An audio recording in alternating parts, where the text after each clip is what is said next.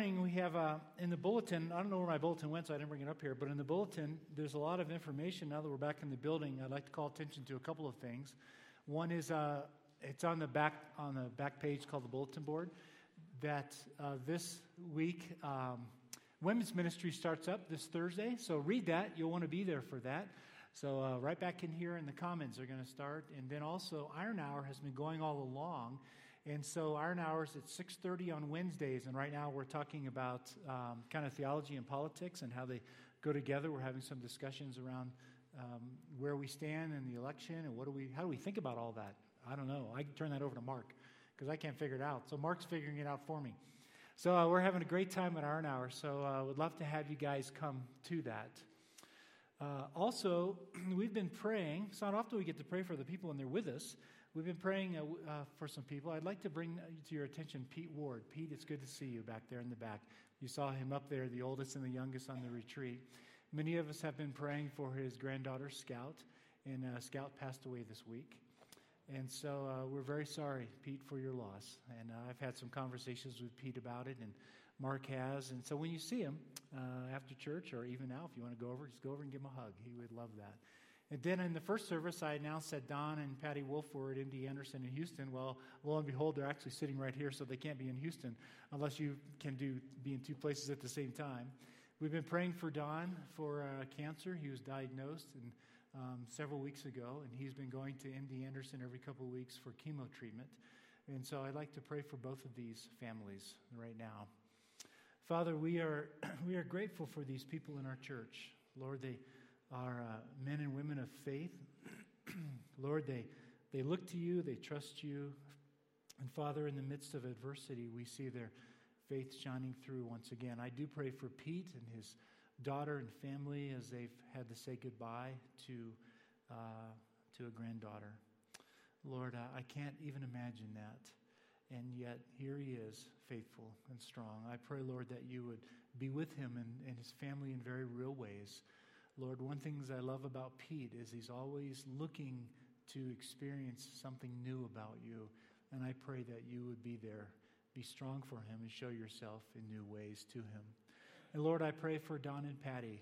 Father, our prayer is very simple, that the chemo would just take care of this madness, this cancer. And that it would do what it's supposed to do, do its job, do its thing, and that you would just rid his body of this cancer. But thank you that he's here now. Lord, I pray that you would strengthen him again through the healing process. I've never had chemo, but I understand that it wipes out the body. So I pray that you would strengthen him over the next couple of weeks. And be with Patty as she stands strong beside him, and show yourself to them in new and fresh ways, Lord. Even after a lifetime of faith, the longer we've walked with you, the more we look, the more we expect, the more we anticipate, Lord, the more we watch to see you do your great and mighty deeds. So I pray that you would show yourself to them in strong ways. And Father, I pray for others in our congregation that I'm not aware of who are sick, that need your intervening grace, Lord, that need your healing power.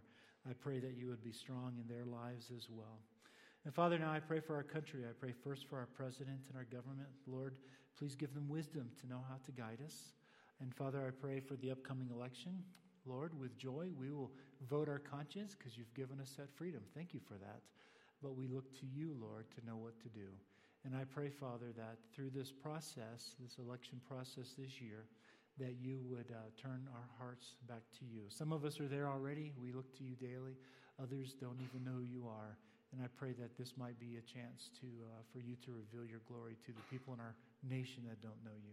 Turn our hearts to you. Thank you, Lord. In your son's name we pray. Amen. Okay, we are back in the building. It's good to be back. Starting a series on making sense of the Bible. Over the past year, most of you know, some of you are visitors, our church has been in a discussion on gender, the role of women, that sort of thing. And the elders came to the conclusion that the question that we were asked by many of you was, can women be elders? Why can't they be elders? And so our conclusion after studying it was that we have freedom in this area. And so we were going to turn it over to the membership to decide through the nomination process. And then we opened the conversation up to the whole congregation. So we've had countless coffees and breakfasts and small group meetings and open forums and emails and texts. And it's just wonderful. I'm engaged in many conversations with lots of you. And so the elders and the staff thought it would be good to take some time. So we're going to take 4 weeks and answer some questions that you've been asking. Basically around what were the principles that we used to come to this conclusion? How do we do this? So this is not going to be a series on a Bible study. That's not what it's about at all. It's really a series on what principles do we follow to answer the question, should we and how should we apply Scripture? All right? We know, I mean, every one of you is aware that we don't have slaves, and so we've decided no longer to follow those. There's a lot of value in studying them. But none of us, we came to the conclusion that was inappropriate and wrong. How did we do that? How did the church 150 years ago make that determination? Now, to us, it's second nature, but it wasn't to them. They wrestled mightily through that discussion. If you read the Supreme Court briefs, somewhere around 80% of them were organized along biblical guidelines on both sides of the fence. We should or should not have slaves, and yet the church came to the conclusion in the court system that we shouldn't. How did that happen? Well, the very first thing I want to say is that, because I know some of you have asked this question, what we think about the Bible, there's no way I can overstate to you how important this book is. This is my life. I started out in the corporate world, and left the corporate world to devote my life to this and to you. They go together. I can't have this without you. And I can't have you without this. And if you were to sit down on Mark in my conversations throughout the week, you would find that invariably this becomes the center of the conversation. We respect this book so highly. In it contains what we need to understand life. It is the story of God's love for a broken world. It is. It's the story of God's love for a broken world. It's the story of a God who allows things to happen, which today we question and scratch our heads and think, why would he allow that to happen? Some of you were around 3 years ago when I gave the sermon on rape. And in fact, it was the very first time I ever spoke at this church, and they hired me. And I raised the question then that the Bible never says don't rape. How in the world did God get us to a place as a people of faith where we believe that that was wrong? The journey through Scripture is fabulous to make sense of it. But along the way, he had to tolerate some things that we would not tolerate today.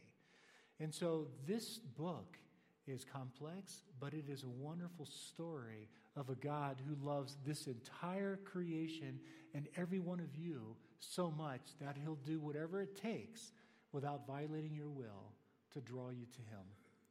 His first priority is to get the good news out to the broken world. No other great book does that. I've tried over the last 3 years to highlight how unique Christianity is. There's no other religion like it. It is so different. Every place we look, it's different than every other religion. And so this book, I can't say it enough, is the starting and the ending point for us. It's where we begin our day. I read this every day, every single day, unless I'm sick in bed and unconscious. Apart from that, I read it. I read it through every year, and I'm going to encourage you to consider doing that as well.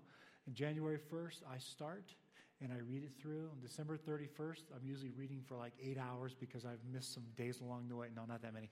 But I am catching up through the month of December. But I read it. I read it every year. And every time I read it, I learned something new about this incredible God, this one true God who we serve. If you don't read the Bible, then you know what? God becomes more of an academic exercise. It's something we discuss as opposed to someone who changes us. So I would encourage you to begin really thinking about reading this Bible. You can start now. You can start January 1st. It doesn't matter to me. I just wish all of you would get into it and read it and read it and read it. Okay, the first question I would like to just briefly address has come to our way is, what does a plain reading of Scripture mean? What does that mean? All of us that have been to seminary have been trained to the point that we're sick of the training in what's called hermeneutics. Hermeneutics is the science and art of biblical interpretation and application. What do you do with it? It's a science because there are certain rules that you follow. You interpret poetry different than you interpret historical narrative, for example. So there is science to it, but there's an art to it because communication is an art. When we talk to each other, we all use different illustrations, different examples. When I was in my doctoral program, sitting in the library, I had my own carol. Every doctoral student had their own little office. Right next door to me was a Korean student, Samuel Kwok. He's a professor of Old Testament and Korean. And he was translating the books of Chuck Swindoll. How many of you have heard Chuck Swindoll speak or read something of his? Okay, wonderful man. He was the president when I was seminary. I count him to be one of the men that I look up to with respect. The guy has more adjectives per square inch than any other person I've ever read. All right? So this Korean student, good friend, come around the corner every day with a list of idioms that Swindoll used in his writings because he was translating Swindoll's work into Korean, his writings. What does it mean I'm going to clean your clock? Wow. How do you explain that? Every day. And I realize that there are just some things that don't translate. Okay? And so we learn in seminary, we spend a lot of time, hundreds of hours wrestling through this book right here to make sense of it. So what does it mean, a plain reading of Scripture? Let me tell you what it does not mean. It does not mean a literal reading. It can be a literal reading, but it doesn't have to be. Let me give you an example of one of the greatest divides between Catholicism, Roman Catholicism, and Protestantism is John chapter 6. Jesus said to them, verse 53, "Very truly I tell you, unless you eat the flesh of the Son of Man and drink his blood, you have no life in you. Whoever eats my flesh and drinks my blood has eternal life, and I will raise them up at the last day. For my flesh is real food and my blood is real drink. Whoever eats my flesh and drinks my blood remains in me, and I in them." All right, in Catholic theology, they believe this is literal, that you actually, at communion, partake of the literal flesh and blood of Jesus. In Protestantism, we do not. We believe it's metaphorical. We believe it's a figure of speech. Which one's right? I have no idea. I know what I believe, and I'm able to defend it. And my good Catholic friends, I know what they believe, and they're able to defend it. It doesn't always mean a literal reading. The question, what does the plain reading of Scripture mean? It means to understand what the author intended. That's what it means. We're asking the question, what did the author intend? Can you imagine us talking with each other without using idioms, figures of speech? Can you imagine how boring and dry communication would be? It would be terrible. Figures of speech provide the spice that makes communication fun. The problem is trying to make sense of them when this is not our world. When we're looking at idioms and figures of speech from 2,000 years ago and earlier. But that's what our goal is to ask the question, what did the author intend? Also, it doesn't answer the question, a plain reading of Scripture, does it apply today? Is it still relevant? If I took you to 1 Corinthians 11, 5, and 6, and you only gave me 3 minutes, I bet I could convince all of you that Paul taught that women should wear a symbol of authority on their head when they pray and prophesy in church. What I bet I couldn't convince you of is, does it apply today? Right? The command is very simple. The imperative is very clear. So a plain reading of Scripture does not always answer the question, do we apply it today? That moves into more complex areas, and that's actually what I want to talk about. So the next 4 weeks is not a series on how to study the Bible. You guys all do a great job of that. You're all involved in all your various studies and reading your books. Keep at it. Just keep at it. I want to address the core principles that the elders have decided to use in answering the question, how do we bring this forward to today? What's the criteria we use to determine when to obey a passage the way it's written or to alter a passage to fit our current cultural context? For example, the texts that deal with slavery. We look in there for principles on how to treat employees in the workforce. Is that legitimate? I think there's probably some good principles that float to the surface, but they're written for slaves. Our employees are not slaves, contrary to what many of our bosses think. Okay?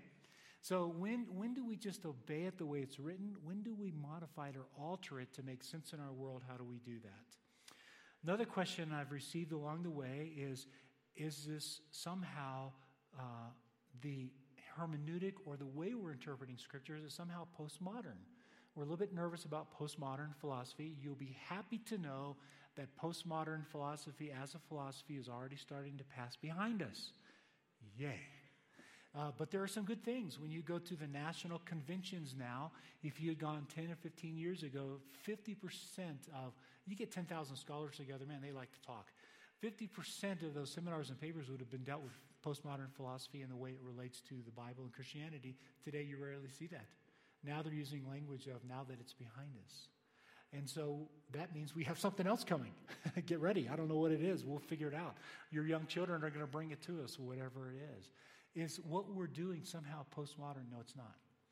There are some good things that came out of postmodern philosophy, and I'll try to call attention to them, but our philosophy is not postmodern. We are biblical. We are theological. We are asking the question, what does the Bible say? And just as important, why did God say it? And what does he mean by it? Many of you know 2 Timothy 3:16 and 17. All scripture is inspired by God, right? Next week, we're going to deal with culture and the role that culture plays. That's another question that's come up. Culture plays an indispensable role in interpreting the Bible. You cannot actually do Bible study without that, without looking at culture. It's impossible. All scripture is inspired by God. The word inspired is only used one time in the history of the world. We have no example of it occurring anyplace else in any other writing anywhere in the world. What do you do with that? So we use the word inspired in our English translations to make sense of it. And guess what? Inspiration now has moved in a lot of directions that undermine our view, our theology of what God did. I was inspired to call you today. I was inspired to write a poem. I was inspired to write music.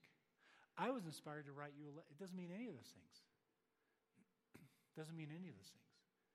What it has to do is we serve the one true living God who thought it was so critical to get to you his words that he controlled the process while allowing human freedom. It's a wonderful word that we still try to figure out what it means. When we start looking at the meaning of words, we have to look at culture and how they used them or didn't use them. But you know the passage. All scripture is inspired by God and is profitable for what? Teaching. What else? Rebuking, training in righteousness. What else? Okay. Now, that leads us to a point. All of scripture is redemptive for someone, just not you. Not directly. Classic example, Deuteronomy 14:21, do not boil a goat in its mother's milk. I used to use the old King James Version, do not boil a kid in its mother's milk, until a parent said, you know, that might be a good way to solve some of the problems. So now I'm using the more current translation, do not boil a goat in its mother's milk.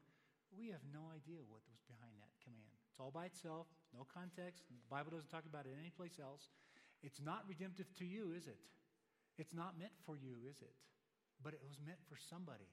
The best theory that I've heard that I think makes sense of it is that it was a Canaanite religious practice for the neighbors to Israel, and God did not want them to mimic that practice, so he said, don't do it. It's like the believers in Kathmandu, Nepal. They refuse to be cremated because that's a Hindu practice, and they don't want to be mistaken for Hindu, so they refuse to be cremated. Nothing wrong with cremation. They just don't want to do it, and it probably relates to that. So a basic principle is that all of Scripture is redemptive for someone, just not directly to you.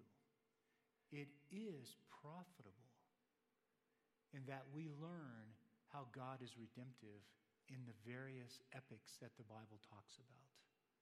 And as we learn how God is redemptive, that gives us not only models and examples, but it gives us confidence that he won't stop the pattern. He still is redemptive today. So we're going to work to answer the question of how to apply Scripture in this series, and we're going to use the Bible as our primary example. We look to the Bible for examples of how to interpret the Bible, and I'm going to start with one that you wouldn't expect, way back in the book of Numbers, Numbers 26 and Numbers 27. As soon as I mentioned the word Numbers, most of you just fell asleep. Wake up. Okay? I love Numbers. What's in the book of Numbers? Numbers. Lots of numbers. Numbers, numbers, and numbers, and more numbers. It's fantastic. After the plague, Numbers 26, the Lord said to Moses and Eleazar, take a census of the whole Israelite community by families. So Moses repeated the command, take a census of the men 20 years old or more, as the Lord commanded Moses. Numbers 26 is a long list of men with numbers, all right?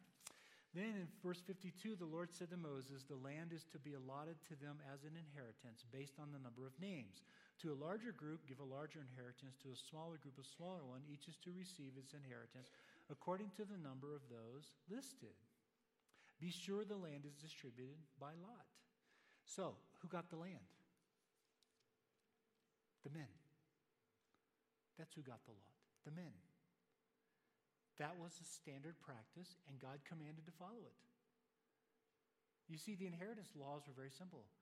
If I own land and I die, the land passes to my sons. If I have no sons, they pass out of my family to my brothers. They stay in the tribe, but they pass to my brothers.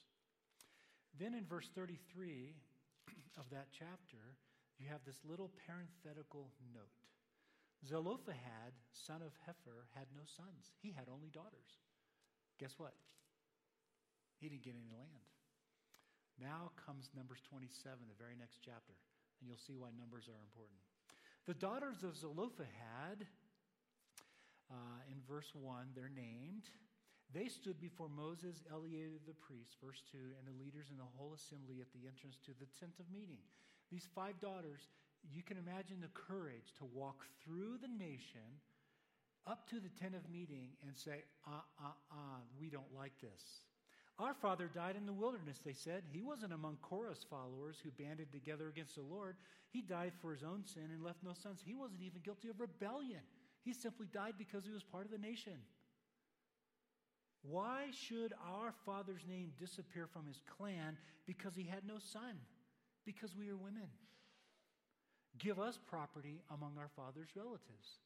God had just commanded that the property go to the sons. That was a command from the Lord. So Moses, verse 5, brought their case before the Lord, and the Lord said to him, what Zelophehad's daughters are saying is right. They have a valid case. You must certainly give them property as an inheritance among their father's relatives. This makes it a legal transaction. They could now pass the land on as they saw fit, as long as they kept in keeping with the law. This is remarkable. Women weren't allowed to own property, and here it is, right in our own Bible. God gives a command in one chapter and alters it on the next chapter. Why would he do that? Why would he do that? This leads to the first principle, God's love for a broken world. You have to go to Mark chapter 12, verse 28, I think, to answer the question. One of the teachers of the law came and heard them debating. Noticing that Jesus had given them a good answer, he asked, of all the commandments, which is the most important? The most important one, Jesus said, is this. Hear, O Israel, the Lord our God, the Lord is one. Love the Lord your God with all your heart, with all your soul, with all your mind, with all your strength. The second is this. Love your neighbor as yourself. There is no commandment greater than these. Matthew's version even adds, on these 2 commandments, the entire Old Testament is dependent. There is a hierarchy of commands. That's the first thing we learn. Principle number 1, there is a hierarchy of commands. And the command to love God and love people trumps every other command. Every other command.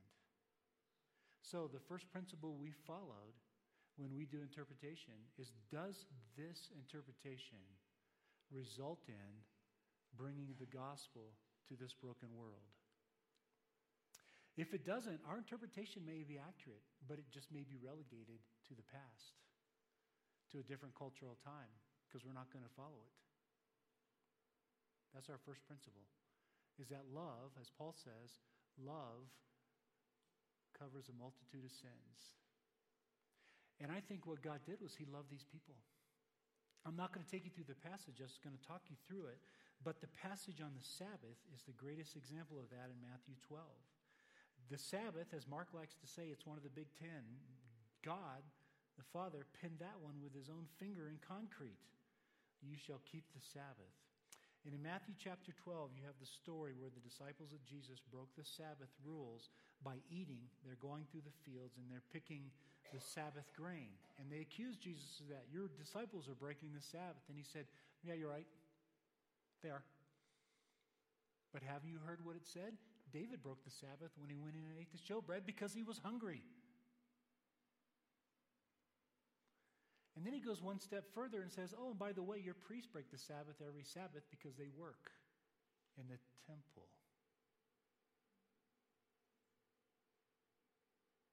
It's okay to break the Sabbath.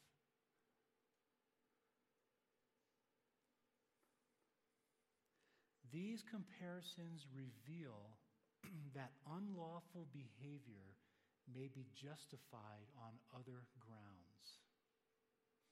There are higher principles. There are greater principles at work. And this is the example, that's one of the examples, over the next weeks I'm going to give you several, one of the examples where Jesus himself used it. You see, the greater command, the greater need for David was hunger. We were made for the Sabbath, not the other way around. I mean, Sabbath is made for us, not the other way around. And so hunger trumps the Sabbath rule. David was justified just like Christ's disciples were. For the priest, it was the greater needs of the temple. If the priest didn't work on the Sabbath, nobody could come worship. So they were given special case as well. So what Jesus is saying to us is that its unlawful behavior becomes justified on other grounds. In each case, he refers to them as innocent. Paul goes one step further and takes this principle in Colossians chapter 2 and says, why do you allow yourself to be judged when it comes to whether or not you keep the Sabbath? Why do you submit yourself to those decrees? Because they're straight from the earth, from the earthly system. And so Sabbath disappears as a ritual in the church for this reason, and Jesus is the one that started it. What's the overarching principle? Care for people. We will allow the priest to break the Sabbath because it's important for the other people to come and worship. He goes on and heals a lame man on the Sabbath. It's amazing how many Sabbaths he used to violate the Sabbath, to illustrate the principle that love is more important than the Sabbath. And so in that same passage, he goes and heals the lame man. What's the greater principle? He talks about it. It's love. They responded by plotting to kill him. That's what they did. So the first thing I want you to know, the first principle we follow as leaders is that does our interpretation lead to bringing God's love to a broken world? Now, just one more caveat. It's not unqualified love. It's not you can do whatever you want. You see, as the Jews came to the cross, they were asked to give up on their view of legalism, which, by the way, a lot of us struggle with. Let go of the laws. Let go of the commands. As the Gentiles came to the cross, they were asked to give up their pagan ways, which included sexual immorality. They both were asked to transform as they came to the cross. So when we do something for the sake of love, it is not unqualified love. There is a time when we will ask some of you to stop a behavior that is dangerous. That is dangerous. Pete's granddaughter died because of an overdose. That's dangerous. It would not have been loving to say, well, just let her do whatever she wants, would it? Absolutely not. Absolutely not. So the love that we're talking about is a redemptive love where it shapes us into the image of Christ and we become the very people that God created us to be. We're not created to be drug abusers, are we? Alcoholics. We're not created to be any kind of abusers. We're not created to be mean. We're created to be compassionate, generous, kind toward others, the examples that we see. And so we ask the question as elders, our first principle of application is, does our interpretation lead to bringing God's love to a broken world? Father, thank you. Thank you for sending us your Son as an example of that great love. We do love you dearly, Lord, and thanks for giving us ways of making sense of what you desire from us in this broken world. And thank you for giving us a word, a scripture, Lord, that allows for freedom, allows for us to figure out within our own culture what it means to bring your Son out to these people who do not know him. Thank you for that. Grant us wisdom, Lord, as a church, as we continue to discuss and have conversation about these things. In your Son's name we pray. Amen. I'm going to ask the ushers to come forward and take the offering. And as I've said, and I'll just say it for the rest until I die, thank you for your generosity. You're the ones that made the retreat possible. You're the ones that made the amphitheater possible.